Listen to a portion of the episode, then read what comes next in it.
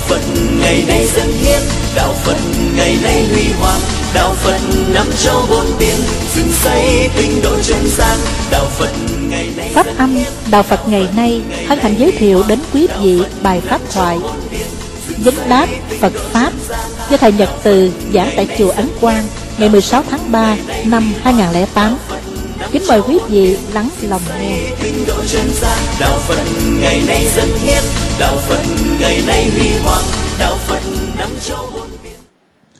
Nam mô Bổn Sư Thích Ca Mâu Ni Phật. Kính thưa toàn thể quý hành giả, hôm nay đó là giờ thuyết pháp của Hòa Thượng Thích Giác Toàn. Do vì Phật sự tại Ấn Độ tham dự lễ khánh thành của chùa Kiều Đàm Di nên Hòa Thượng đã không có mặt. Chúng tôi phụ trách thế cho buổi pháp thoại ngày hôm nay. Thì buổi nay đó, thời gian chính yếu là dành cho phần à, vấn đáp các thắc mắc mà quý vị có thể có trong lúc ứng dụng và hành trì lời Phật dạy. Quý vị có thể nêu câu hỏi trực tiếp về những nghi vấn mà có thể gặp ở trong đời sống. À, lưu ý là không nên đặt những câu hỏi lý thuyết, bởi vì chúng ta có thể tìm kiếm câu trả lời từ các sách vở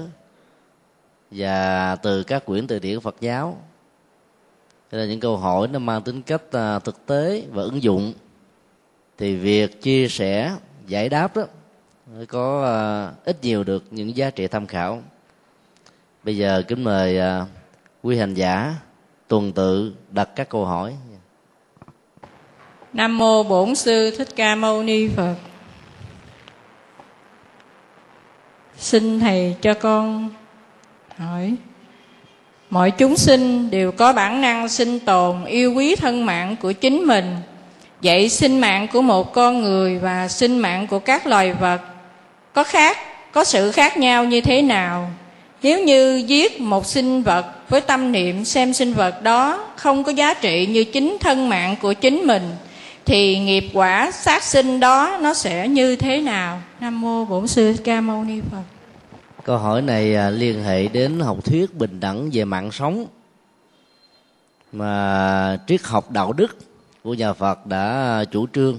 Đề cập, đề cập đến cái quyền sống đó, thì dầu là sinh mạng của con người hay bất kỳ sinh mạng của loài động vật nào cũng đều quý trọng ngang nhau. Có điều đó, lịch sử loài người đó đã đặt ra cho mình cái quyền cao thượng nhất so với các loài động vật. Cho nên khi có những uh, biến cố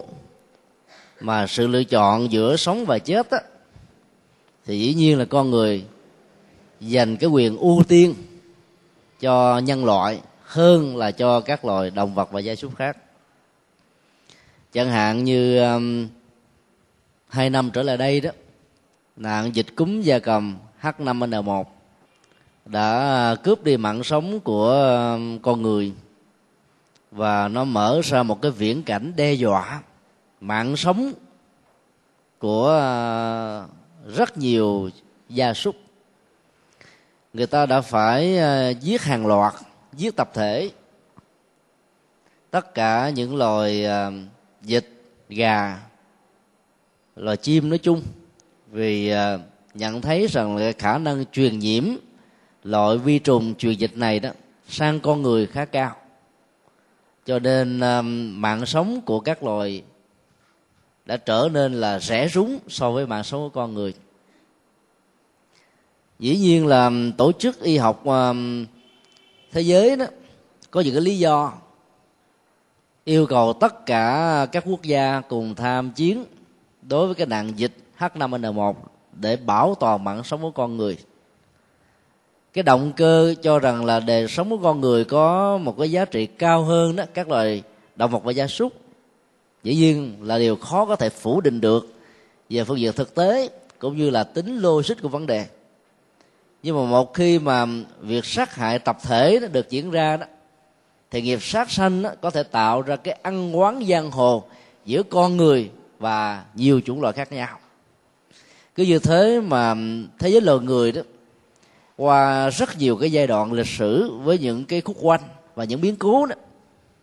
thì không do sự kiện này thì nó cũng do một cái sự kiện khác dẫn đến những cái chết tập thể. Nghiệp đã được gieo, quả sẽ trổ. Trổ nhanh hay là chậm, hình thức này hay là hình thức khác đó, nó là tùy thuộc vào cái tiến trình và phúc quả của từng con người. Tuy nhiên đứng từ góc độ của nhà Phật đó, thì mạng sống là bình đẳng. Do đó ai nghĩ rằng mình giết các con vật để ăn đó, là để giải phóng cái thân phận của đó,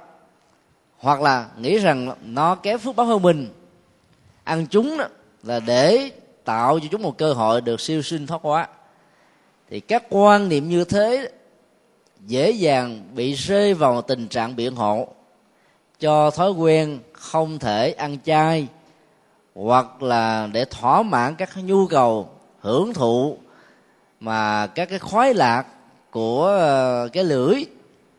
và những cái thói quen của bao tử làm cho họ khó có thể được vượt qua. Cho nên chúng ta cần phải thực tập lòng từ bi. Nếu có phải chọn lựa sự ăn mặn thì chúng ta hãy mua những thứ đã được làm rồi. Có người đặt ra câu hỏi, nếu tất cả mọi người như là người Phật tử thì ai là người sẽ giết các loài gia súc để chu cấp thực phẩm cho con người ăn? Câu trả lời rất đơn giản, ai khôn thì giờ, ai dạ thì chịu. Người thì tạo ra tiền, kèm theo đồng tiền đó thì nó có thêm một cái nghiệp. Nghiệp thì có hai loại, nghiệp tốt và nghiệp xấu. Người thông minh và chịu ảnh hưởng nền văn hóa đạo đức của nhà Phật thì vẫn chọn theo giải pháp là có tiền thật nhiều, nghiệp tốt thật nhiều, nghiệp xấu thì ít. Còn ai không hiểu được cái nhân quả trong tiến trình của luân hồi, hoặc không tin rằng nó sẽ diễn ra như một sự thật, lao vào các nghiệp như thế thì hậu quả đó sẽ đè nặng ở trên đôi vai của mình, mà khi nhận ra được đến lúc đó nó cũng đã quá muộn màng lắm rồi. Cho nên khi đứng trước những hiện tượng chết tập thể một cách bất đắc dĩ do là hiệu triệu của tổ chức y học thế giới hoặc là người đứng đầu các quốc gia, thì những người Phật tử đó khi nghe biết thấy những tin tức như vậy đó, cần khởi tâm đại bi hướng về các loại chúng sanh đó, cầu nguyện cho chúng được siêu sinh thoát hóa, hay ít ra đó, có được một cơ hội tốt, gặp được Phật pháp ở kiếp sau để giải phóng cái thân phận khổ đau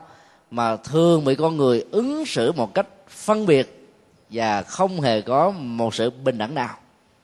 Thì trên tinh thần đó, đó là trong cái sát nghiệp của chúng sinh vì bảo hộ mạng sống của con người, là những người Phật tử có hành trì về lòng từ bi, hồi hướng công đức cho những chúng sanh bất hạnh thế, thì chúng ta đang là một nghĩa cử cao thượng,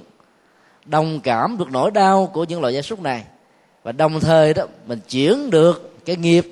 tập thể mà các loài gia súc đó có thể như là một kết quả, mà cũng có thể là cái nhân do chính con người tạo ra ngay cái kiếp hiện tại này. Cho nên đó, khi xem các bộ phim chiến tranh, máu đã đổ, xương đã nát, nhà cửa đã rơi rụng, bao nhiêu cảnh tan tóc ly biệt giữa sống và chết, người Phật tử không nên đứng về bất kỳ một phía nào, mà tâm lý thông thường đó thì xem phim đó, chúng ta đứng về phía chánh nghĩa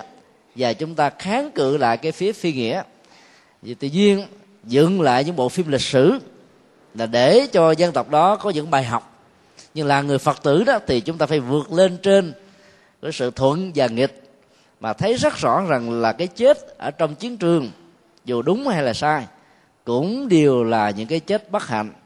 Cho nên á, mình coi để hiểu biết được cái vận hành của lịch sử trong từng giai đoạn đã từng diễn ra như vậy, còn tâm chúng ta vẫn luôn vân vận khởi lòng từ bi, thì lúc đó nghiệp sẽ không bị gieo. Còn bằng không, trong cái xã hội thông tin hiện đại phát triển như thế này đó, coi mình hòa tâm với những làng tên mũi đạn súng, bóp cò, giết chóc ở trong các cuộc chiến đã được tái dựng lại. Tâm hân hoan thì đồng nghĩa với gieo nghiệp sát sanh, đứng từ góc độ của giới luật Bồ Tát. Cho nên hiểu biết được đạo lý nhà Phật thì chúng ta lại tăng trưởng được lòng từ bi ở trong rất nhiều cảnh huống thuận hay nghịch. Còn không biết được điều đó thì đối diện trước thế giới sắc trần, khi mắt nhìn thấy màu sắc, tai nghe tiếng, mũi ngửi, lưỡi nếm, thân xúc chạm, vô số những nghiệp bất thiện sẽ được gieo rắc mà chính chúng ta sẽ là người gặt lấy hậu quả của nó. Cũng tương tự như vậy, đối với mạng sống của các loài gia súc, nếu chúng ta không tự cứu giúp chúng một cách trực tiếp thì khi nghe, thấy hoặc là hoài nghi rằng chúng sẽ bị giết chết vì bất kỳ một lý do gì, ai là hành giả của Tịnh Độ Tông thì hãy niệm thật là tâm thành danh hiệu của Đức Phật A Di Đà, Bồ Tát Quan Thế Âm, Bồ Tát Địa Tạng, hoặc là nếu thuộc kinh thì đụng thần chú vãng sanh Tây Phương Tịnh Độ, hồi hướng để gieo một hạt giống như là một tư trang tặng biếu cho người bất hạnh, cho những chúng sinh kém may mắn để được giảng sanh. Mặc dầu có thể có nhiều loại chúng sinh vẫn chưa đủ phước nghiệp để có thể chuyển hóa cái cộng nghiệp của mình, tuy nhiên các hạt giống tâm thức ở trong giai đoạn khi mà cái chết được diễn ra sẽ để lại một cái ấn tượng tích cực ở trong tâm thức của các loài gia súc. Và như thế chúng ta đang làm các Phật sự vô cùng có ý nghĩa. Còn nếu không biết đó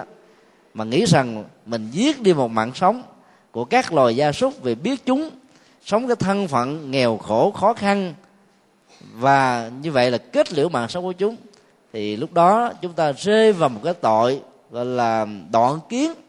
vì hiểu lầm, nghĩ sai cho nên dẫn tới một cái quyết định mà sự hành động mang lại nỗi khổ niềm đau cho chúng sanh bất hạnh, và nghiệp đó, nó đứng về phía của mình. Do đó là những Phật tử và đặc biệt là các hành giả đã từng thực tập theo đạo đức Phật dạy và đã từng thực tập theo giới hạnh của Bồ Tát thì chúng ta phải hết sức thận trọng. Luôn tiện đây chúng tôi cũng xin nói thêm là ngày hôm nay đó, cái công nghệ ăn chay và thực phẩm chay của người Đài Loan và Trung Quốc nói chung đã làm hư tâm, đã làm hư lòng từ bi của rất nhiều các hành giả Phật tử. Mục đích của việc làm chay giả mặn trong giai đoạn nó được xuất hiện đó như là một phương tiện rất hữu hiệu để giúp cho những người chưa quen với văn hóa ăn chay có thể ăn chay một tháng một lần, giảm bớt nghiệp sát, nhưng nó sẽ trở thành là vô vô dụng và thậm chí là tác dụng phụ rất xấu và tiêu cực đối với các hành giả và đối với những ai đã từng quen và cảm thấy lòng từ bi của mình được tăng trưởng trong việc ăn chay. Vì trong lúc làm giả các đồ mặn, hình thù, vóc dáng, mùi vị của các thực phẩm này, mặc dầu đó bản chất của nó không phải là một nghiệp sát, nhưng cái tâm chúng ta đang ăn và cái sự duyên tưởng về khẩu vị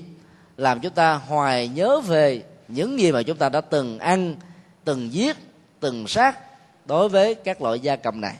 thì lúc đó cái tâm ăn chay sẽ hoàn toàn bị phá vỡ. Do đó là những người Phật tử thuần thành thì chúng ta không nên chọn chuộng khẩu vị mà làm hư mất cái tâm từ bi, mà trở về với truyền thống mấy ngàn năm của Phật giáo, ăn chay thật sự giản đơn và đặt nặng vấn đề dược chất, xem cơ thể mình cần những dược chất gì thì việc tiêu thụ các sản phẩm cùng dược tính đó sẽ mang lại sức khỏe để hỗ trợ cho sự tu tập hành trì hơn là thỏa mãn những khẩu vị của chúng ta. Cho nên ăn chay giả mặn không khéo đó thì miệng á, ăn đồ chay mà tâm á, thì đang gieo trồng một nghiệp sát. Ví dụ khi gấp một cái con tôm chay giả mặn bỏ vào trong bao tử, chúng ta vẫn phải nhìn thấy đây là con tôm, chứ chúng ta đâu có nói đây là miếng mì căng, đây là miếng đậu hũ. Chúng ta nhìn thấy hình tượng một con tôm rõ ràng, cái mùi vị với những hóa chất, chúng ta có cảm giác như là đang ăn những con thật. Chúng tôi thường nói hơi tiếu, à, nhưng là để biếm nhẹ đó. Nếu ăn như thế thì thà ăn mặn còn hơn, bởi vì nạp vào những cái loại thực phẩm chay giả mặn như vậy chất bổ hoàn toàn không có, ngược lại rất nhiều loại độc tố và những cái phản ứng phụ ảnh hưởng đến sức khỏe trực tiếp của chúng ta rất nhiều, và đặc biệt là hư tâm, hư lòng từ bi. Cho nên khi cúng dường trai tăng thì quý Phật tử cũng đừng nên yêu cầu thầy trụ trì, sư cô trụ trì chiều theo ý mình để làm các món chay dạ mặn. Là những tu sĩ ở chùa trên dưới hai mươi sáu năm, chúng tôi ý thức rất rõ là mỗi khi đó có những lễ trai tăng mà ăn một cách đơn giản rau, quả, đậu hũ, nấm kho, thì đảm bảo quý vị là quý thầy và tất cả vị, vị tu sĩ sẽ ăn sạch trơn. Còn bữa nào mà làm thịnh soạn đủ sơn hà hải vị, nhá nhái đồ mặn thì bữa đó nó còn y nguyên. Tiền thì tốn nhiều mà lòng từ bi thì bị thương tổn. Do đó việc cúng kính ở trong sự phát tâm này đó, nó lại không có kết quả như mong đợi so với việc ăn chay một cách thuần túy. Hiểu như thế là để chúng ta tìm cách làm sao tận dụng và phát huy ý nghĩa cao nhất của hành động ăn chay mà Đạo Phật đã dạy chúng ta, như là nhìn thấy rất rõ mạng sống của các chủng loại đó bình đẳng và ngang với mạng sống của chính con người. Tuy nhiên ở trong tình huống vì phản ứng tự vệ giữa sống và mất thì dĩ nhiên đó, nhà Phật vẫn cho phép chúng ta được quyền tự vệ. Ví dụ sát hại những loài động vật hay là những loài côn trùng có ảnh hưởng đến mạng sống của chính con người trong những tình huống cần thiết, thì dĩ nhiên trong lúc đó chúng ta phải khởi lên cái tâm từ bi và nghĩ rằng mình làm là làm vì tự vệ. Như vậy nghiệp vẫn phải mang, nhưng cái hậu quả của hành động nghiệp đó sẽ ít hơn so với hành động giết bằng lòng sân, giết bằng sự si mê hoặc là giết bởi sự tham thích. Do đó biết cách thì cũng trong một nghiệp sát đó, thì chúng ta lại chịu một cái hậu quả ít hơn là những người không biết vận khởi lòng từ bi. Thì đây là những điều nó liên hệ đến cái trọng lượng của tâm trong lúc một hành động sát nghiệp diễn ra đối với các loài gia súc. Và do vậy đó chúng ta phải biết cách chọn lựa làm thế nào để không hề có những cái điều nuối tiếc về sau. Xin đi câu hỏi khác.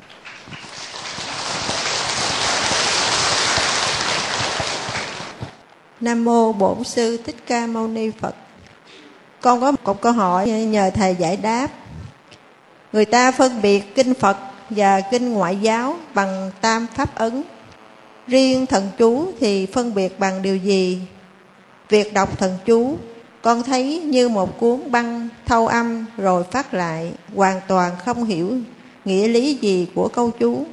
Như vậy việc đọc thần chú và việc đọc kinh có lợi ích khác nhau như thế nào? Nam mô Bổn sư Thích Ca Mâu Ni Phật. Đó là một câu hỏi rất có chiều sâu, để việc giải đáp giúp cho chúng ta có thể hiểu kỹ lưỡng hơn đó, thì chúng tôi xin mở một dấu mộc đơn nhỏ về khái niệm được nêu ra trong câu hỏi là tam pháp ấn. Dịch nghĩa nôm na à, trong tiếng Việt là ba dấu ấn của thực tại, hay là ba ấn chứng của mọi sự vật hiện tượng. Ở trong rất nhiều các bản dịch bằng tiếng Việt đó, thì phần lớn các tác giả lý giải nó như là cái dấu ấn của chánh pháp, ba dấu ấn chánh pháp. Nghĩa là bất cứ kinh điển nào, bất cứ tác phẩm gì, bất cứ ai thuyết minh mà nếu tách ly khỏi ba nguyên lý vô thường, vô ngã và khổ đó, tức là ba pháp ấn, thì được xem là tư tưởng phi Phật giáo. Cách lý giải đó thì nó có phần tương thích về nội dung kinh điển, nhưng về từ nguyên và văn bản học đó thì lý giải như thế nó không có cơ sở.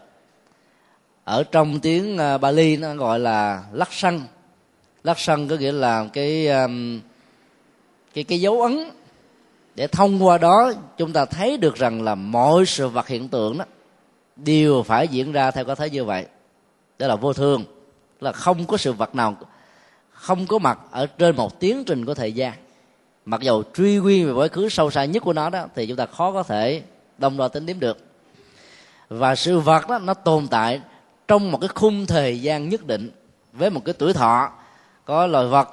thì trăm năm, có loài vài chục năm, có loài vài tháng, có loài vài ngày, có loài vài giờ mà thôi. Cái nguyên lý vô thường này nó làm cho mọi tiến trình nó bị thay đổi, trôi chảy như là một con sông. Và do vậy sẽ không có một cái gì tồn tại bất biến vĩnh hằng với thời gian. Thực tập và hiểu được cái nguyên lý thứ nhất này đó, chúng ta sẽ không có tâm chấp trước và luyến tiếc về những điều mà bây giờ nó không còn nữa. Và do đó chúng ta sẽ đầu tư năng lượng cho đời sống thiết thực hiện tại hơn là hồi ức tiếc nuối về những gì mà bản chất của nó là một sự kiện, sự vật không còn. Nguyên lý thứ hai là vô ngã. Bản chất của tất cả những gì vô thường đều không có trong nó một thực thể. Cái đó được gọi là vô ngã. Hiểu một cách Phật học hơn thì vô ngã là một tổ hợp cấu thành cái sức sống của con người, gồm có hai nhóm yếu tố. Nhóm yếu tố vật chất đó, gồm có đất, nước, gió, lửa, hiểu theo triết lý là chất rắn, rồi chất nhiệt, chất vận động và chất lỏng. Còn nhóm yếu tố tâm lý đó thì gồm có bốn, đó là cảm giác, tri giác, tâm tư, nhận thức. Cả hai nhóm yếu tố tạo nên cơ thể tâm vật lý của con người. Không có nhóm nào là không có sự vận hành ở bên trong tự thể của nó. Và do vậy nó không có một cái cá thể bất biến. Và do đó nó được gọi là vô ngã. Bản chất của bàn ghế, mọi sự hiện tượng, từ cái lớn nhất như là các uh, hành tinh, nhỏ nhất như là các hạt bụi mà mắt mình không nhìn thấy được, cũng đều là một tổ hợp bởi những yếu tố khác mà thành. Hiểu được như thế thì là đang sống ở trong tinh thần nhận thức vô ngã. Khổ đó, ở trong tiếng Pali được gọi là dukkha. Nó có rất nhiều nghĩa, mà nghĩa trong ngữ cảnh này đó nó không phải là khổ, mà là không hài lòng, không như ý. Bản chất của mọi sự vận hành về chiều thời gian, bản chất về sự vận hành về chiều không gian, tức là vô ngã vô thường trong từng sự vật, trong đó có con người chúng ta, thường dẫn tới một tình trạng làm cho mình không hài lòng với những gì đã diễn ra, không hài lòng với những gì đang là hiện tại. Và dĩ nhiên lo âu thấp thỏm, điều đó cũng tương đương và đồng nghĩa với không hài lòng với những gì sẽ chuẩn bị diễn ra. Tính cách không hài lòng đó, đó là một cái phản ứng tâm lý đối diện trước vô thường và vô ngã. Cho nên đó, là khi một hành giả Phật tử hiểu được đạo Phật thì phải hiểu được ba nguyên lý này, để chúng ta trở nên thản nhiên, định tĩnh, không bị các ngọn gió, các cơn lốc của cuộc đời, thậm chí là sóng thần à, có đi ngang qua chúng ta, và hiểu rất rõ. Cho nên không để cho nỗi đau khống chế hoàn thành dòng cảm xúc và phản ứng đời sống của mình. Thì làm được như vậy là chúng ta đang để cho ba dấu ấn thực tại đó, nó nằm ở trong nhận thức và biến nó trở thành như là một sự sống. Thì lúc đó, đó chúng ta sẽ giữ vững được hạnh phúc của mình. Như vậy là khi một người Phật tử đánh giá mọi sự vật hiện tượng trên nền tảng của ba nguyên lý vừa nêu thì chúng ta là một Phật tử đích thực.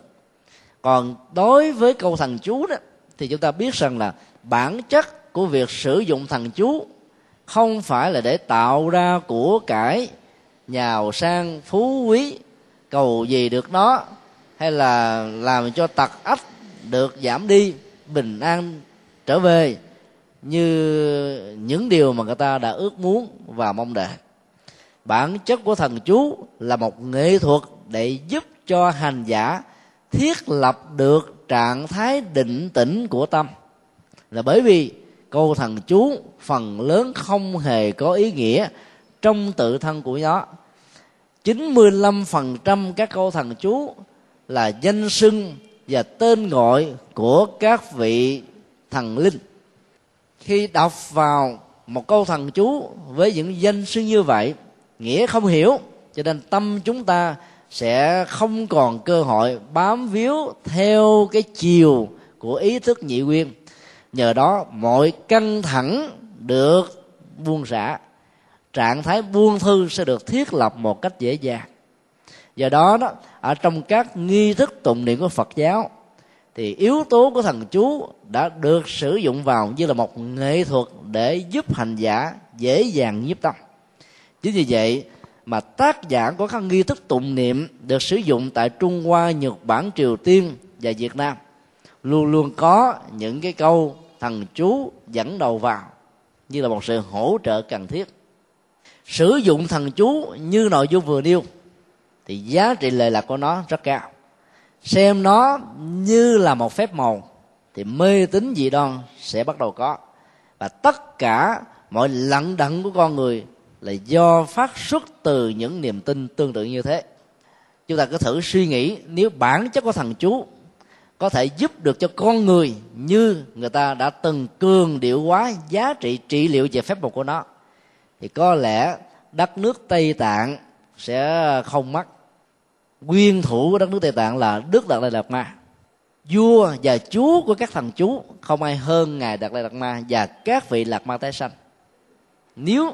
cái linh thiêng của các thần chú có thể được như thế, có lẽ là các ngài đã không phải đi vận động toàn thế giới để ủng hộ cho một quốc gia độc lập của Tây Tạng, và không thành công dẫn đến một cái quyết định hòa nhã hơn là tự trị ở trong đất nước của Trung Hoa. Cho nên đó, chúng ta biết là cái nghệ thuật sử dụng thần chú là để nhiếp tâm, để cho tâm mình được thư lắng bình an. Mọi căng thẳng của ý thức nhị nguyên vốn như một thói quen vận hành ngay trong khi cả con người đang ở một mình,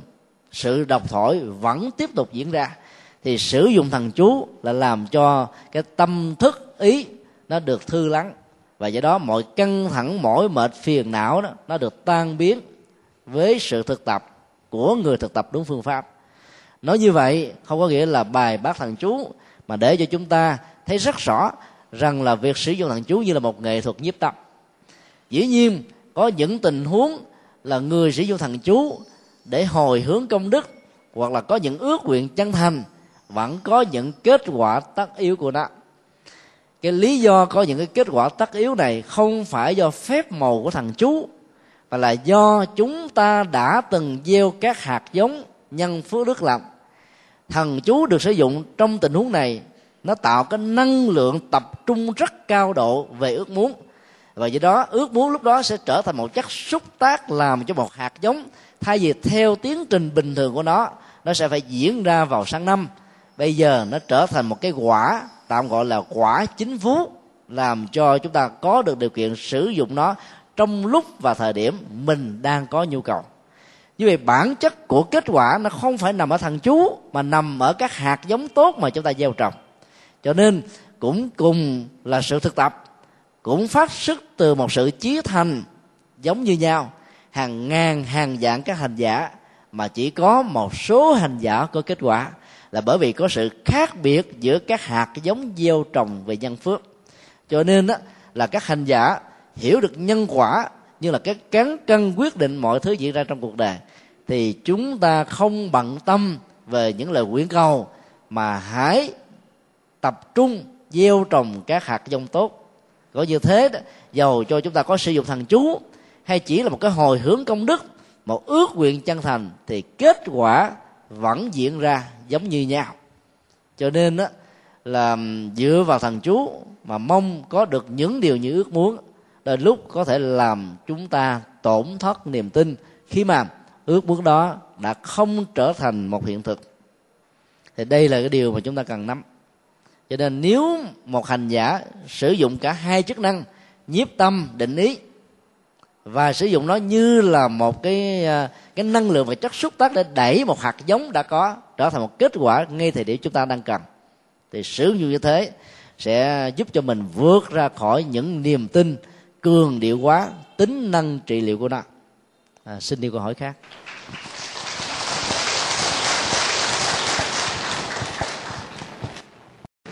Mô Bổn Sư Thích Ca Mâu Ni Phật. Thưa Đại Đức, cho con hỏi, Nếu sát sanh một con vật có trí thông minh và tuổi thọ cao, và sát sanh một con vật có trí thông minh thấp, tuổi thọ ngắn, thì giết hại con vật nào mang nghiệp quả nặng hơn? Nam mô Bổn Sư Thích Ca Mâu Ni Phật. Câu hỏi rất khó, câu trả lời cũng rất là khó thỏa mãn được người đã nêu ra câu hỏi. Về phương diện học thuyết bình đẳng đó, thì mạng sống đó được tôn trọng giống như nhau. Về phương diện giá trị đó, không chỉ ở trong các loài vật, ngay cả con người, vẫn có người làm được nhiều việc tốt, có nhiều động vật đó làm được nhiều việc hay, và có nhiều và vô số các loài còn lại đó thì trở thành bình thường, thậm chí đó đi ngược lại cái quyền lợi hạnh phúc của những chủng loại đồng loại hay là những con người đối với nhau. Cho nên cái giá trị hậu quả của một hành động sát nghiệp đối với hai loài động vật, một loài đó thì có rất thông minh, có nhiều giá trị. Dĩ nhiên cái nghiệp quả mà kẻ sát hại đó phải gánh lấy từ đó là nó sẽ nặng và nhiều hơn là so với các chủng loại có ít cái giá trị và đóng góp như là trong tình huống đầu. Ví dụ chúng ta thấy bây giờ đó, các loài động vật đã có được sự chuyển nghiệp do chính con người nắng tạo ra. Chẳng hạn những loài động vật cọp, beo, sư tử, toàn là những loài thú dữ, khi được huấn luyện đưa lên trên rạp xiếc, chúng ta thấy chúng đã trở thành là nụ cười, là niềm vui, là sự giải trí, và do đó nó mang lại rất nhiều điều phước báo cho chính con người. Thì nghiệp chủng loại của các loài này đã được thay đổi ngay lúc chúng đang còn sống, và do đó việc giết chết những loài như thế đó nó sẽ có một cái hậu quả nghiệp nặng hơn là giết chết một con cọp, con beo, con sói, con gấu hay là con voi dữ ở trong rừng sâu, khi nó dẫm phá, đạp nát rất nhiều làng mạc và giết chết đi rất nhiều người vô tội. Trong số đó có nhiều người rất là hữu ích với quê hương xã tắc và đời sống nói chung. Cho nên tùy theo cái giá trị của đơn vị sự sống bị kết liễu mà cái nghiệp được gieo đó nó được quan niệm là nặng hay là nhẹ, nhiều hay là ít. Chính vì thế mà trong đạo đức của nghiệp sát sanh đó, Đức Phật có nói rất rõ năm cực trọng nghiệp, bao gồm là giết Phật, giết A-la-hán, giết cha, giết mẹ, giết các bậc đạo đức nhân từ, nặng hơn rất nhiều lần so với việc giết một người bình thường. Bởi vì một đức nhân từ có mặt trên cuộc đời, bao nhiêu niềm an vui, hạnh phúc có mặt, mà người đó bị kết liễu sự sống, thì cái con đường an vui đó nó, nó bị rút ngắn lại, và rất nhiều người rơi vào trạng thái là mất đi cơ hội để học được những điều hay. Cho nên cái tính năng của nghiệp nó lệ thuộc một phần rất lớn vào các giá trị và đời sống đạo đức của ngay cái người bị giết một cách vô tình hay là cố ý. Do đó hiểu được những điều này thì trong sự lựa chọn đối với những cái nghiệp sát thì chúng ta chọn cái ít hơn. Đối với những nghiệp phước và lòng từ bi, chúng ta chọn cái nhiều hơn. Thì làm như thế với một sự đắn đo và có chọn lọc thì chúng ta sẽ giảm trừ được những nghiệp xấu và dung trồng được những nghiệp tích cực. Xin yêu câu hỏi khác. Con xin Thầy cho con hỏi một câu nhỏ. Sự siêng năng tinh tấn của một người Phật tử thuận thành khác với sự siêng năng tinh tấn của những người thế gian như thế nào? Câu hỏi này là một sự chê chữ liên hệ đến nội dung của chữ tinh tấn, như là một trong những học thuyết về đạo đức học của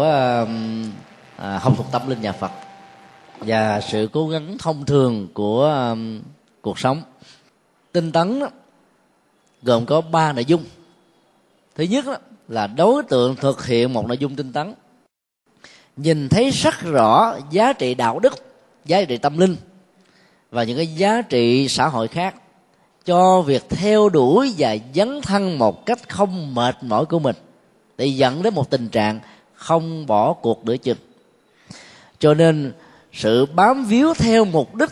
để mong đạt được nó là trọng tâm của sự tinh tấn.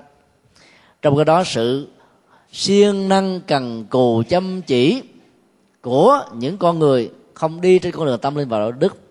nó chỉ là một cái hành động nối kết các nghiệp cùng tính chất diễn ra theo một cái chiều hướng để biến một ước mơ, biến một cái điều mong đợi trở thành một hiện thực. Cho nên về bản chất của sự theo đuổi thì nó có vẻ như là giống nhau, nhưng về mục đích thì nó khác nhau hoàn toàn. Cho nên có rất nhiều sự cố gắng nỗ lực mà phi à, tâm linh và tôn giáo là không được xem là tinh tấn dưới cái nhìn của lục độ à, trong Phật giáo đại thừa. Ví dụ một người ăn cắp rất là nỗ lực, tính toán ngày đêm, thậm chí là, là mất ăn bỏ ngủ, nỗ lực không gián đoạn, vẫn không xem là tinh tấn, vì cái mục đích và cái nguyện vọng đạt được là một động cơ rất xấu. Cho nên nội dung thứ hai của tinh tấn nó phải liên hệ đến cái kết quả thiết thực của nó. Và do vậy các hành giả Phật tử khi trở thành là một hành giả đúng nghĩa thì việc thực tập chuyển hóa tâm thức để làm cho mình ngày hôm nay tốt đẹp hơn là mình của ngày hôm qua, và mình của tương lai phải tốt đẹp hơn là mình của hiện tại, ngày càng tươi mát, hạnh phúc, an lạc, thảnh thơi. Thì lúc đó đó chúng ta thấy rằng là các nỗ lực để hướng về điều đó, để biến điều đó trở thành một hiện thực mới đích thực là một tinh tấn. Còn tất cả những thứ khác không nhắm vào cái mục đích như vừa nêu thì được xem là siêng năng chứ chưa phải là tinh tấn. Thứ ba, bản chất của tinh tấn đó, nó không rơi vào sự cố chấp và dướng mắt.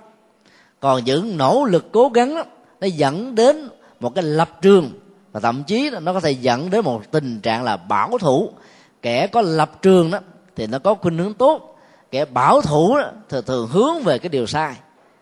Do, do đó dù là cái tốt theo phương diện thế gian hay là quá tệ là cái sai ở trong những sự cố chấp,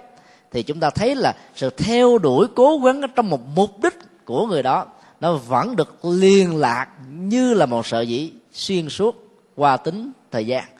Trong khi đó tinh tấn là nỗ lực không ngừng, nỗ lực mãi là mãi, cho lúc nào không còn điều gì để làm, cho lúc nào không còn điều gì để chuyển hóa, cho đến lúc nào không còn cái gì để tu tập nữa, thì lúc đó sự tinh tấn nó sẽ đến một cái điểm tạm dừng. Còn nếu chưa đạt được như thế thì vẫn còn phải tiếp tục. Đó là lý do mà trong rất nhiều bản kinh đó, Đức Phật dạy cho đến lúc nào các hành giả chứng được đạo quả A-la-hán trở đi thì lúc đó mới tạm an tâm và tin tưởng một cách chắc nịch rằng là tôi không còn bị thối chuyển. Còn bằng không đó, không nên ỷ lại, vì chúng ta có thể bị tuột dốc bất cứ lúc nào. Và do vậy cái lòng tinh tấn nó sẽ làm cho con người đạt được những gì chưa đạt, thành tựu những gì chưa thành tựu, làm mới, làm lớn, làm hoàn thiện hơn những gì đã có. Trong khi đó sự nỗ lực thông thường của thế gian thì không thể có được những cái kết quả với giá trị cao như vừa nêu. Cho nên nó tóm lại là sự cố gắng bình thường có thể tạo thành một kết quả, còn sự tinh tấn đó, thì cái kết quả đó chắc chắn một trăm phần trăm phải là lợi lạc và an vui. Nếu không có kết quả lợi lạc và an vui thì mọi nỗ lực vẫn không được xem là một tinh tấn đúng như là ý nghĩa triết lý của nó. À, xin nêu câu hỏi khác.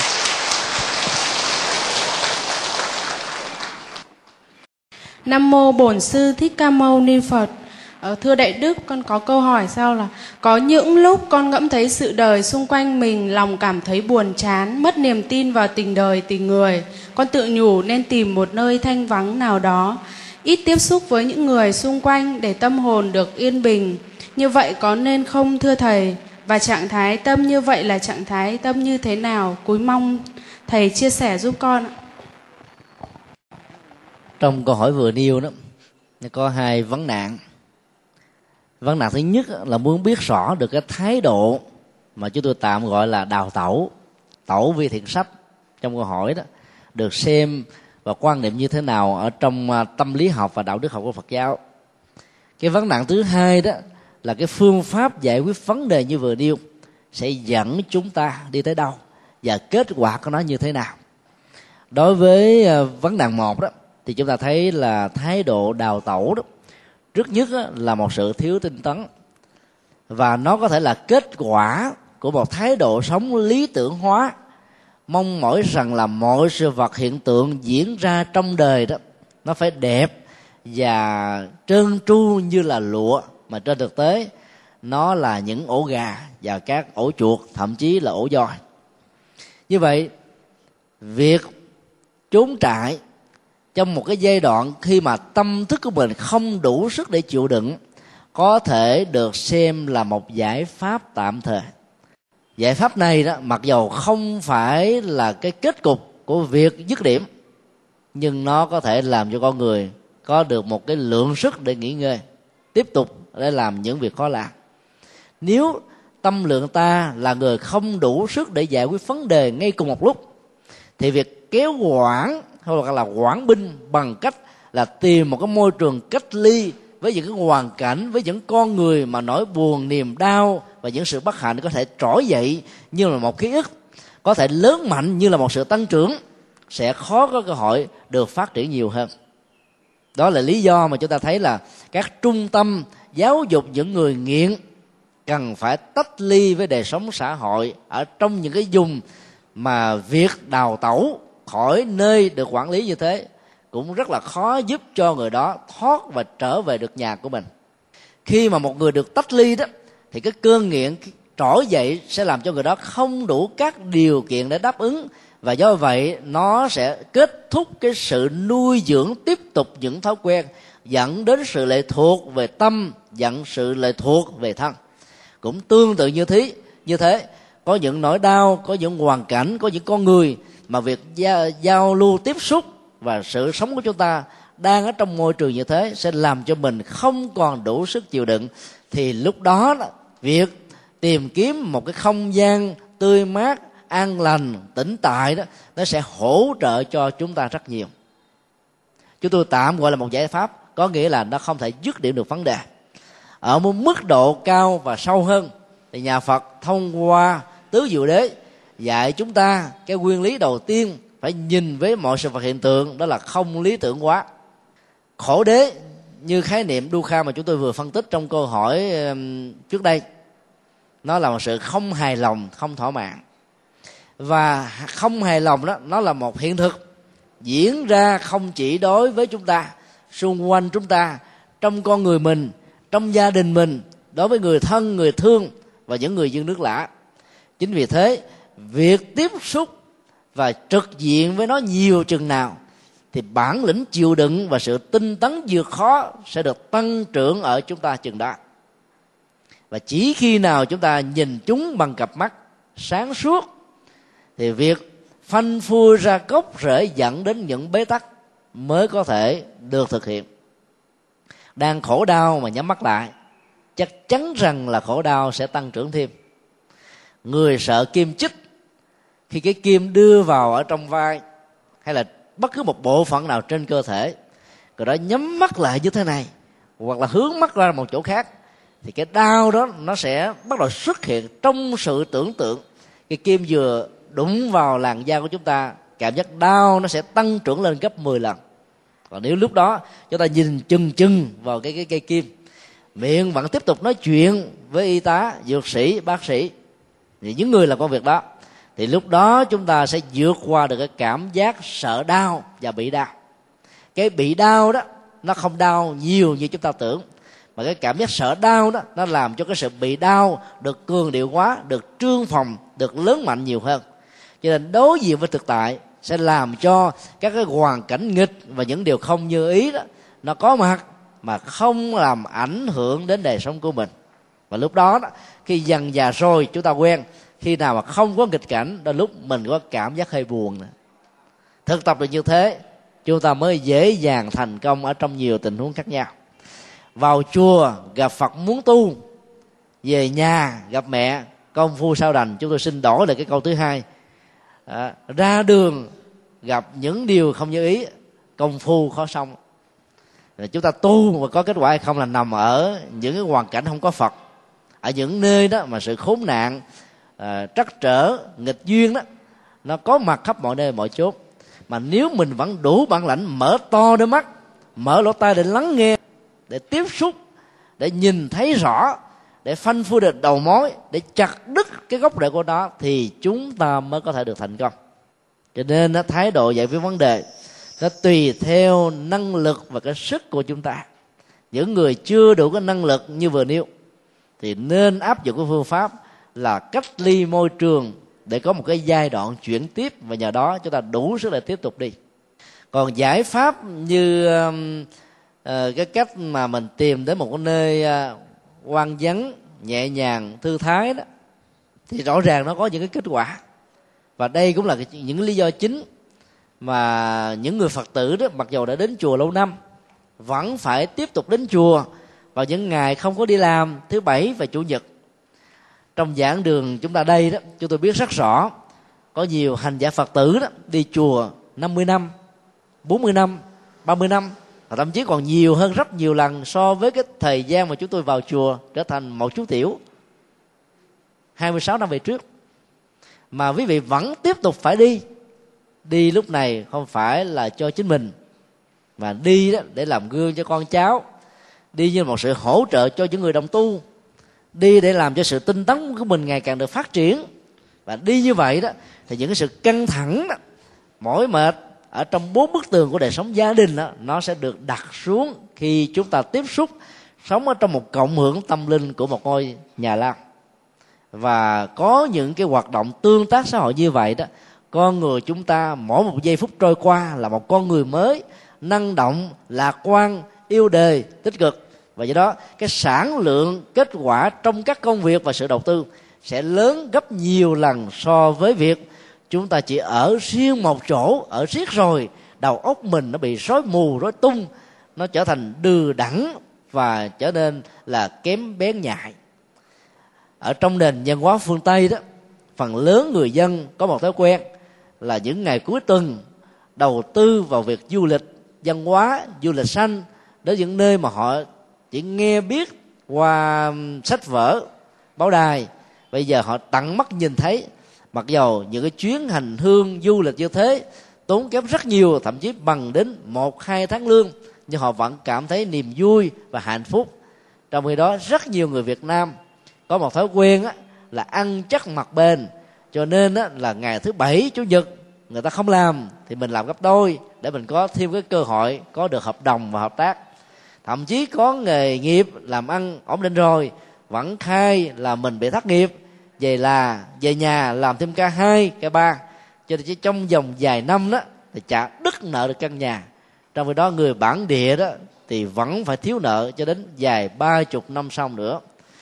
Dĩ nhiên về phương diện kinh tế đó thì sự thành công và đạt được của người Việt Nam là đáng khích lệ,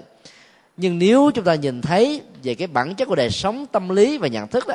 thì những người như thế trở nên già cỗi, đừ đẫn, mỏi mệt vô cùng, vì không có cơ hội để thay đổi những không gian, từ cái không gian làm việc đến cái không gian tâm lý, từ không gian tâm lý đến không gian văn hóa, từ không gian văn hóa đến không gian tâm linh. Và sự thay đổi của mình ở trong những không gian như vậy đó, nó sẽ làm cho chúng ta trở nên rất là tích cực và thành công nhiều hơn.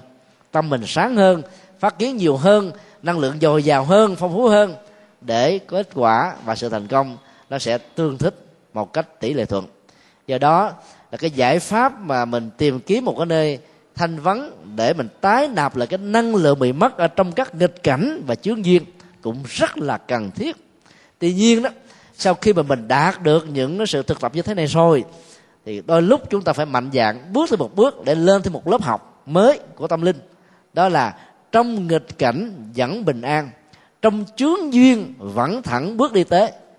Chứ còn thuận buồm xuôi gió thì tàu tới phía trước rồi dễ rồi, ai cũng làm được. Nếu nghịch buồm và không có gió mà tàu chúng ta vẫn thẳng tiến tới phía trước, thì đây mới chính thực là sự tinh tấn của các hành giả Phật tử. Và đó cũng chính là sự khác biệt căn bản giữa sự tinh tấn của Phật giáo so với sự nỗ lực bình thường của thế gian. Xin nêu câu hỏi khác.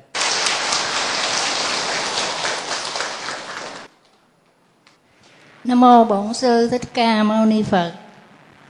Xin Thầy cho đạo tràng chúng con được rõ vì sao tâm con luôn mất tập trung, làm cho công việc học tập của con càng ngày càng đi xuống. Làm cách nào để tâm con được định tĩnh, thưa Thầy? sẽ mất tập trung đó, có ba nguyên do căn bản. Nguyên nhân thứ nhất là người đó có thói quen tâm phan duyên về các đối tượng ngoài cái mục đích mà đời sống hiện tại đang có một nhu cầu. Cái thói quen với một cái tham vọng lớn như vậy đó, nó làm cho con người luôn luôn bám víu vào hai đối tượng diễn ra cùng một lúc. Và do đó đó, cái năng lực tập trung vào một đối vật như là một sự nỗ lực để dẫn đến sự thành công giảm thiểu đi rất nhiều. Cái ngành phân tâm học của tâm lý học hiện đại cho chúng ta thấy là cái người mà có năng lực phân tâm nhiều chừng nào thì người đó thiếu chiều sâu chừng đó, nó chỉ có chiều rộng đó, và người đó có thể ứng xử một cách rất là hời hợt. Nguyên do thứ hai là người đó đó luôn luôn có một cái nỗi sợ hãi, có một mối lo toan, có một ước muốn, mặc dù chưa định dạng hay là đã định dạng được nó là cái gì rồi, thường trực ở trong tâm thức của mình và không biết thực tập sự buông xả trong lúc mà nó không có nhu cầu. Đeo đuổi một mục đích ở trong những cái hoàn cảnh khác nhau mà sự thực tập của tâm vẫn là người buông xả đó, nó cần phải có, sẽ làm cho người đó mất sự tập trung cao độ trong ngay sự việc mà người đó đang cần có mặt một cách trọn vẹn. Do đó là hãy buông xả những nỗi lo, buông xả các trách nhiệm, buông xả hết mọi thứ nó không liên hệ đến ngay cái giờ khắc mà công việc cần đến sự quan tâm và chăm sóc của chúng ta. Chúng tôi tạm gọi bằng một cái khái niệm dễ hiểu, đó là hãy khóa lại hết tất cả các công việc không thuộc với sự hiện hữu của mình đang có mặt hiện tại, để sống trọn vẹn với ý nghĩa, để đạt được sự an lạc hạnh phúc lớn nhất. Ai ôm đồm quá nhiều những thứ mà nó không cần thiết cho cái nhu cầu của đời sống ấy, thì người đó, đó sẽ mất sự tập trung của tâm, và kết quả là không có việc gì ra việc gì. Người đa hệ đa năng cũng là người người đôi lúc ấy trở thành bá sàm bá láp, và do đó cái kết quả chuyên sâu khó có thể đạt được một cách như là mong đợi. Rất hiếm những tình huống thiên tài nhân tài đặc biệt, mặc dầu trong cùng một thời gian nỗ lực làm năm bảy công việc khác nhau mà kết quả vẫn cao và thậm chí hơn những con người chỉ đầu tư cho một lĩnh vực. Nếu chúng ta không phải là một mô típ người may mắn như thế, với những sự nỗ lực mà nhiều đời kiếp chúng ta đã từng gieo trồng những duyên tốt và nhân lành, thì chúng ta đừng bắt chước, vì như vậy sẽ dẫn đến một tình trạng quá tải. Mà quá tải nó cũng giống như việc sử dụng một chiếc xe quá nhiều, cho nên dẫn đến tình trạng vàng đồng sẽ bị xuống cấp một cách nghiêm trọng. Kết quả là tuổi thọ của chiếc xe đó sẽ không bằng được dài lâu bền như là các cỗ xe khác. Thì cũng tương tự như vậy, việc để ý, để tứ, để tâm vào bất cứ quá nhiều những việc không cần thiết sẽ làm cho tâm con người trở nên đừ đẫn, mỏi mệt và mất tập trung. Do đó, việc thứ ba là các hành giả cần phải thực tập là làm thế nào để chúng ta buông, buông những thứ không cần thiết, giữ lại những gì có ý nghĩa cho cuộc đời. Thì lúc đó sự tập trung sẽ trở nên cao độ, và ý nghĩa giá trị của nó sẽ trở thành là cái ấn tượng nhất ngay trong cái thời điểm sự tập, thực tập cần được diễn ra. Là các hành giả thiền tông đó, thì chúng ta cần nắm giữ hơi thở, ý thức về sự chánh niệm tỉnh thức, với các cái động tác vận hành đi đứng nằm ngồi, co duỗi nói nín thức và ngủ. Làm chủ được dòng cảm xúc, làm chủ được nhận thức, và do đó dẫn tới một cái kết quả là làm chủ hoàn toàn các hành động thân khẩu và ý. Thì người như thế là sẽ người tập trung cao độ và kết quả đạt được ở trong mọi lĩnh vực. Nếu là một nhà bác học sẽ có rất nhiều bằng phát minh và phát kiến. Nếu là những người dấn thân vào các lĩnh vực ngành nghề thì họ sẽ trở thành nhất nghệ tinh, nhất thân dinh, và do vậy kết quả sẽ rất là ấn tượng. Và nếu là một hành giả tu tập biên mật thì họ sẽ chứng đắc được những đạo quả, đạt được những tầng thiền, vẫy tay chào vĩnh viễn với nỗi khổ và niềm đau. Còn đối với những cái tình huống mà sự nỗ lực chân chính là một nhu cầu cần thiết đó, thì chúng ta phải ôm ấp, phải chăm sóc, phải dưỡng nuôi, phải giữ gìn. Thì sự tập trung vào nó sẽ đồng nghĩa tạo một cơ hội thuận lợi để chúng ta quên đi tất cả những thứ không có ý nghĩa khác. Đây là một nghệ thuật thay thế rất có ý nghĩa và ấn tượng. Muốn cho những người chưa có được cái bản lĩnh bỏ, nói bỏ là có thể buông, bỏ thuốc lá, thì phải giúp cho họ, biếu cho họ một viên kẹo ngậm. Cái mùi vị của viên kẹo ngậm nó có một cái sự thích thú tương tự tám mười so với cái chất nghiện của, của điếu thuốc, nhưng nó lại không tạo ra các phản ứng sinh học và hóa học khi được đưa vào trong bao tử thông qua cái việc tiêu thụ của lưỡi. Thì sự thay thế này đó, nó cũng là một sự lệ thuộc,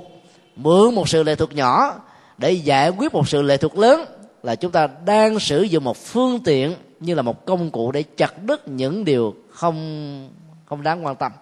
Thì cũng tương tự như vậy, buông xả những thứ không cần thiết trong cuộc đời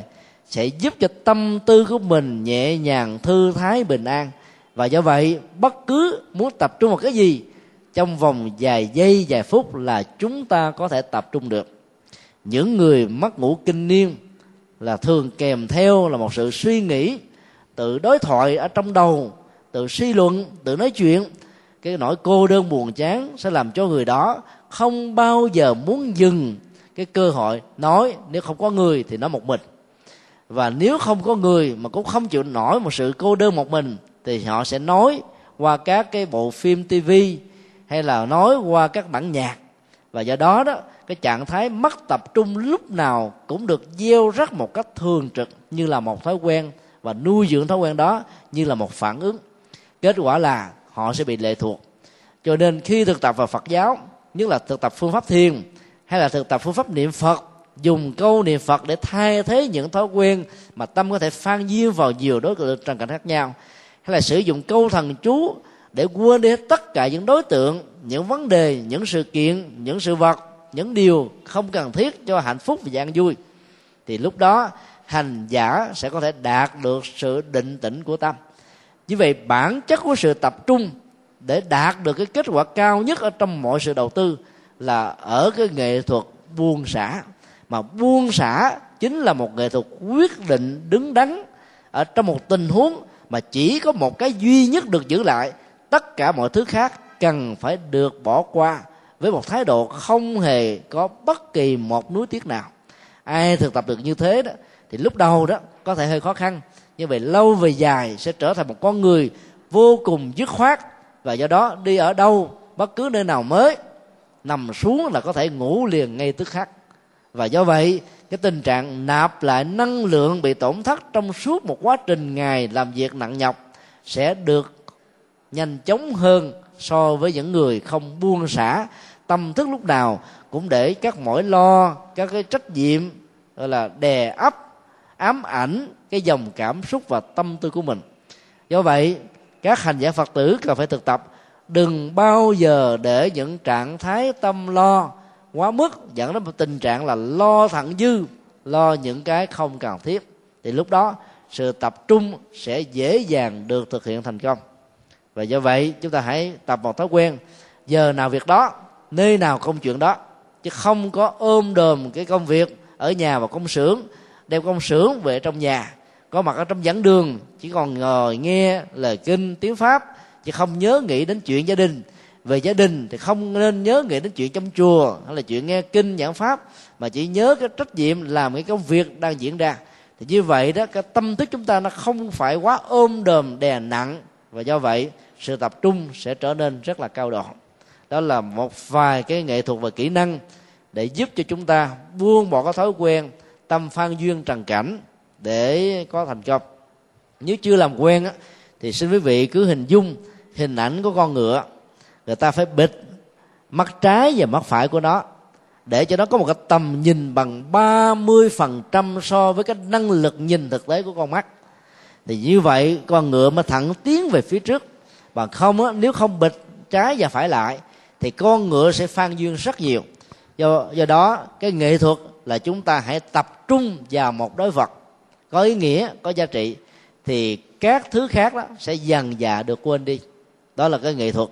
mặc dầu rất đơn giản, nhưng tính kết quả của nó tương đối là cao. Xin nêu câu hỏi khác.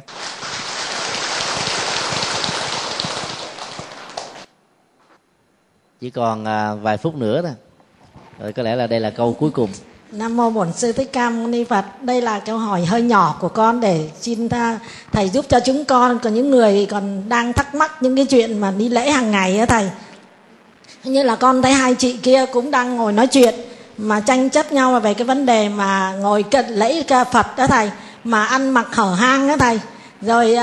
người này thì thường xuyên là đi chùa, coi như là có thể là đi cả mười năm nay, mười mấy hai năm nay mà vẫn mặc quần áo hở hang. Khi đọc kinh cũng vậy, mà chị này thì góp ý là không nên mặc, sợ có tội hay không. Cho nên là con nghĩ là trong kinh Phật thì có dạy là mình khi đứng lễ trang nghiêm mình phải là ăn mặc chỉnh tề và trang nghiêm kín đáo, chứ ăn mặc như thế thì sợ là bị tội ấy thầy. Cho nên là con hôm nay con cũng muốn dứt khoát để hỏi thầy thêm cái việc nhỏ này, để thầy cho biết thêm chị em phụ nữ chúng con để cho ăn mặc cho tôn kính, cho trang nghiêm á thầy. Dạ con xin hết. À, cảm ơn cô đã nêu ra một cái câu hỏi liên hệ đến à, văn hóa y phục và văn hóa pháp phục của Phật giáo như là một cái thói quen và là một cái nét đẹp ở trong sự hành trì. Ăn mặc mà mát quá đó thì nó tạo cái sự chú ý về các hoạt động tính dục, và do đó nó có mặt ở trên một cái điện thờ, trên một chánh điện hay là ở nơi cộng tu đó, sẽ làm cho các hành giả chúng ta mất sự tập trung. Mất sự tập trung không có nghĩa là những người đồng tu khác là thích, là muốn cũng có thể có, nhưng không nhất thiết, là bởi vì có nhiều người không hài lòng. Do vậy mà ở trong truyền thống văn hóa pháp phục của nhà Phật đó, thì các hành giả khi vào chùa phải bỏ hết tất cả những cái vai trò vị thế xã hội của mình có, mà mình chỉ khoác vào trên cơ thể mình một chiếc áo tràng đó. Chiếc áo tràng nó rất là giản đơn, chỉ có một cái màu lam bình dị, mà nhìn á có vẻ hơi nghèo nghèo, để cho chúng ta thấy là vào trong cửa Phật đó là không có cao thấp, không có hơn thua, không có quý phái và bình dân, mà chỉ có một cái duy nhất giống nhau là hành giả thực tập tu chuyển hóa, an lạc, an vui và giúp cho người khác cũng đạt được những giá trị tương tự. Cho nên chúng ta phải làm một cái thói quen mới là vào chùa mặc áo tràng. Có nhiều người giàu sang phú quý quá, nó trời ơi, tôi sang trọng như thế này mặc áo tràng vô thấy nghèo quá, thôi thà không thể mặc. Có người nói tôi quen rồi, mặc mát, mát mẻ quen rồi mà vô chùa mặc áo tràng nó nực lắm. Thì thỉnh thoảng chúng ta làm phân tâm những người đồng tu đó, chúng ta bị một cái nghiệp vô tình, giàu không cố ý, giàu không có hề có cái tâm niệm là muốn quyến rũ gì ai, nhưng mà vẫn tạo ra một chướng duyên mà trở ngại vật cho những người khác. Do vậy các hành giả Phật tử vào chùa thì ăn mặc theo cái văn hóa pháp phục, theo công thức nhập gia tùy tục, là một cái phương thức ứng xử rất khôn ngoan. À, cách đây một tuần lễ chúng tôi thăm anh Huỳnh Phi Dũng, tổng giám đốc uh, văn hóa uh, Đại Nam Quốc Tự đó. Thì anh dẫn lên trên uh, cái đền thờ lớn nhất thế giới với sự trang hoàng rất là trang nghiêm, và anh có giới thiệu với phái độ chúng tôi đó là khi khánh thành toàn bộ cái công trình theo dự kiến là ba mươi tháng tư, bây giờ không kịp đó là vào tháng chín, thì tất cả ai dù là thủ tướng, chủ tịch nước hay là bất kỳ một tôn giáo nào vào trong cái điện thờ này chỉ mặc một cái chiếc pháp phục Phật giáo duy nhất thôi. Chúng tôi cho rằng là cái người tư vấn ý tưởng cho anh đó, trong tình huống này cực kỳ hay, và làm cho mọi người vào bên trong đó là chỉ thấy chuyện tu đó. Còn mình nhìn mát mẻ thì cái hạt giống mát mẻ nó trỗi dậy, mình nhìn pháp phục đó, thì sự tâm linh nó sẽ có mặt. Cái sự duyên của con mắt, lỗ tai nó tạo ra một sự tương tác với các cái giá trị tương thích. Do đó là sự hành trì đó nó cần phải được đề cao ở trong các cái không gian tâm linh như là chùa và những cái nơi thực tập tu.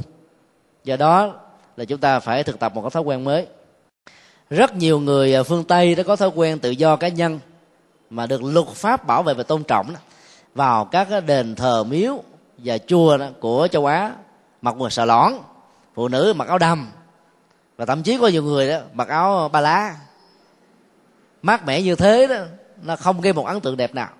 và làm cho người địa phương đó có một cái nhìn rằng là cái văn hóa đời sống nội tâm của những người như thế đó nó chưa đạt được ở ở một cái tầm mức mà cần phải có.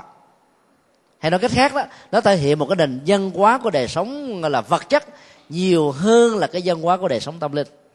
Xã hội văn hóa của châu Á đó là khép kín, một mặt nó có những cái không hay, nhưng mặt khác đó, nó có một cái gì đó rất là đẹp. Xem các cái phim cổ Trung Quốc, chúng ta thấy là những cái cảnh mà tươi mát là không có. Có người nói là nó đi ngược lại cái quan niệm và cái thói quen thường tình của kiếp người như là một bản năng. Nhưng dù sao đi nữa, nó vẫn là một nét hay cần phải học hỏi. Không khéo rồi đó, các nhà làm phim, các nhà sản xuất khai thác quá nhiều các yếu tố mà sự thỏa mãn các khái niệm giác quan đó, nó sẽ trở thành như là một cái nỗi ám ảnh và đè nặng, thì không nên. Các bộ phim về Phật giáo, những bộ phim mà khai thác về giá trị tâm linh, văn hóa, nghiệp báo, luân hồi, những ứng xử cao thượng với nhau vẫn tạo ra một sự thu hút rất ấn tượng, chứ không phải chỉ là những bộ phim mà nó đề cập quá nhiều, khai thác quá nhiều sự mát mẻ. Cho nên chúng ta thấy là cái văn hóa Phật giáo nó có phần khác biệt so với các cái văn hóa khác. Những tín đồ của các tôn giáo khác đó thì vào chùa đó là ăn mặc rất là thời trang. Dĩ nhiên là về phương diện thời trang đó, nhà Phật không hề cấm. Chúng ta vẫn được quyền sử dụng thời trang, miễn làm sao đó nó đầy đặn, và bắt chước như là Đức Phật à, biểu tượng, đó là Đức Phật Di Lặc qua hình ảnh của Bố Đại Hòa Thượng. Giờ những người phụ nữ mới nói rằng là Phật Di Lặc còn mát hơn tôi nữa, thì là là là nó nó phá hư cái nền văn hóa của chúng ta. Chúng ta thấy là các biểu tượng đó nó đều có những triết lý được ấn ẩn tàng bên trong. Hình ảnh của Hòa Thượng Bố Đại là một người phá chấp, và nó có một cái giá trị ấn tượng để giúp cho những người chấp quá nhiều vào cái cái nền văn hóa nghi lễ, để cho người đó trở về với một cái đời sống trở thành bình thường. Cho nên là hình ảnh của Hòa Thượng Bố Đại dung thông tự tại, mà sau này thì người ta làm hình ảnh, người ta để lên trên thân thể với năm chú tiểu tượng trưng cho các giác quan mắt, tai, mũi, lưỡi, thân, vĩ, như là năm thách đố, như là năm cái trở ngại cần phải được vượt qua. Sống làm sao không để cho nó chi phối ảnh hưởng. Và chúng ta thấy là sở dĩ mà cái hình ảnh của Hòa Thượng Bố Đại đó được sử dụng mà tôn thờ trong các chùa là bởi vì một hành giả đã thông dong tự tại thì không hề bị vướng bận vào những thứ này.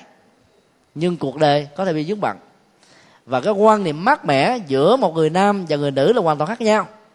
Một người nam á, có thể mặc quần đùi và không hề có một cái mảnh áo nào che thân, vẫn không được xem là một sự thu hút giới tính. Nhưng một người nữ chỉ cần mát một chút xíu thôi là có thể tạo ra vấn đề. Do đó cái văn hóa của giới tính nam nữ hoàn toàn khác nhau. Và do vậy đó, việc ăn mặc ở trong các cái không gian tâm linh đó cũng cần phải phản ánh được sự tương thích về văn hóa ở nơi mà mình có mặt như là một thực tại. Do đó chúng tôi cho rằng là vào chùa mặc áo tràng vẫn là một cái gì đó rất là hay. Và từ cái sâu xa thâm kín của tâm lý học, cái gì kín đáo nó mới tạo ra sự thu hút. Còn cái gì mà nó phơi bày hết rồi thì lúc đầu đó nó có thể làm cho người ta lẳng lơ, nhưng mà lâu về dài nó sẽ trở thành một sự nhàm chán hơn bất kỳ một sự nhàm chán nào. Đây là những cái kết luận của tâm lý học mà chúng ta không thể nào không lưu tâm. Cho nên đó, để thu hút và tạo ra một vẻ đẹp không nhất thiết phải mát mẻ, mà cái gì mà chúng ta thể hiện từ cái tâm, từ đạo đức, từ nhân cách, từ nhân phẩm đó, thì nó trở thành một sự thu hút giới tính vô cùng mãnh liệt đối với những người đứng đắn và đàng hoàng. Còn sự mát mẻ đôi lúc đó, nó có thể tạo thành một hấp lực đối với những người thuộc về thế giới mà giá trị đời sống của người đó nó không tương thích với văn hóa của đạo đức và tâm linh. Đây là những điều mà nó có những sự khác biệt. Cũng rất mong à, các hành giả ai đã là Phật tử rồi, đã từng đi chùa, lễ Phật, tụng kinh, quy tam bảo mà cho đến bây giờ vẫn chưa có được một chiếc áo tràng. Nếu không phải vì lý do kinh tế thì hãy cố gắng có một chiếc áo tràng để chúng ta có thể hòa đồng và cộng tu với tất cả các hành giả Phật tử khác. Và đó là lý do ở trên khóa tu chùa Phổ Quang, do Hòa Thượng Viện trưởng của chùa Ấn Quang này chủ trì đó, thì Hòa Thượng đã có lời chỉ dạy là tất cả mọi hành giả tham dự khóa tu phải mặc áo tràng trong suốt thời gian thực tập, từ bảy giờ sáng cho đến năm giờ chiều. Còn ai mà không có áo tràng thì hoan hỷ ngồi bên ngoài hội trường để không làm động tâm người tu. Lời nhắc nhở và lời dạy của Hòa Thượng rất có chiều sâu và rất là tế nhị. Thay vì Hòa Thượng thay vì nói rằng là ai ăn mặc mát mẻ quá thì đừng vào bên trong, thì là khuyến khích rằng là hãy mặc một cái áo tràng để cho sự đồng tu và cái ảnh hưởng cộng hưởng tâm linh cho những người đồng tu nó được diễn ra ở mức độ ngày càng tốt, ngày càng đẹp hơn. Cho nên đó là chúng ta phải chuyển qua thói quen ở nhà có một mình ăn mặc mát mẻ sao cũng được, nhưng vào chùa ở những nơi công cộng thì chúng ta phải hòa nhập cái văn hóa cộng đồng, thì kết quả nó sẽ được có. Và cái nhận thức của thai nhân về chúng ta nó mới phản ánh được cái phần đứng đắn mà bản chất đời sống đạo đức mình có thể có và đóng góp.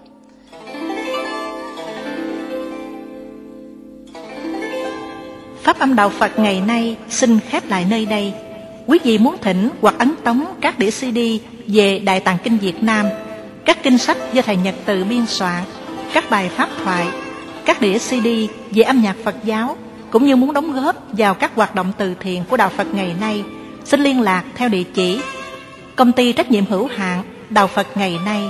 Chùa Giác Ngộ, số chín mươi hai, đường Nguyễn Chí Thanh, phường ba, quận mười, thành phố Hồ Chí Minh, Việt Nam.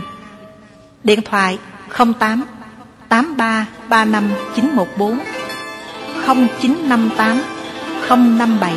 tám hai bảy, email buddhismtodayinc a còng yahoo chấm com, Thích Nhật Từ a còng yahoo chấm com, website worldwideweb buddhismtoday chấm com, worldwideweb tủ sách phật học chấm com.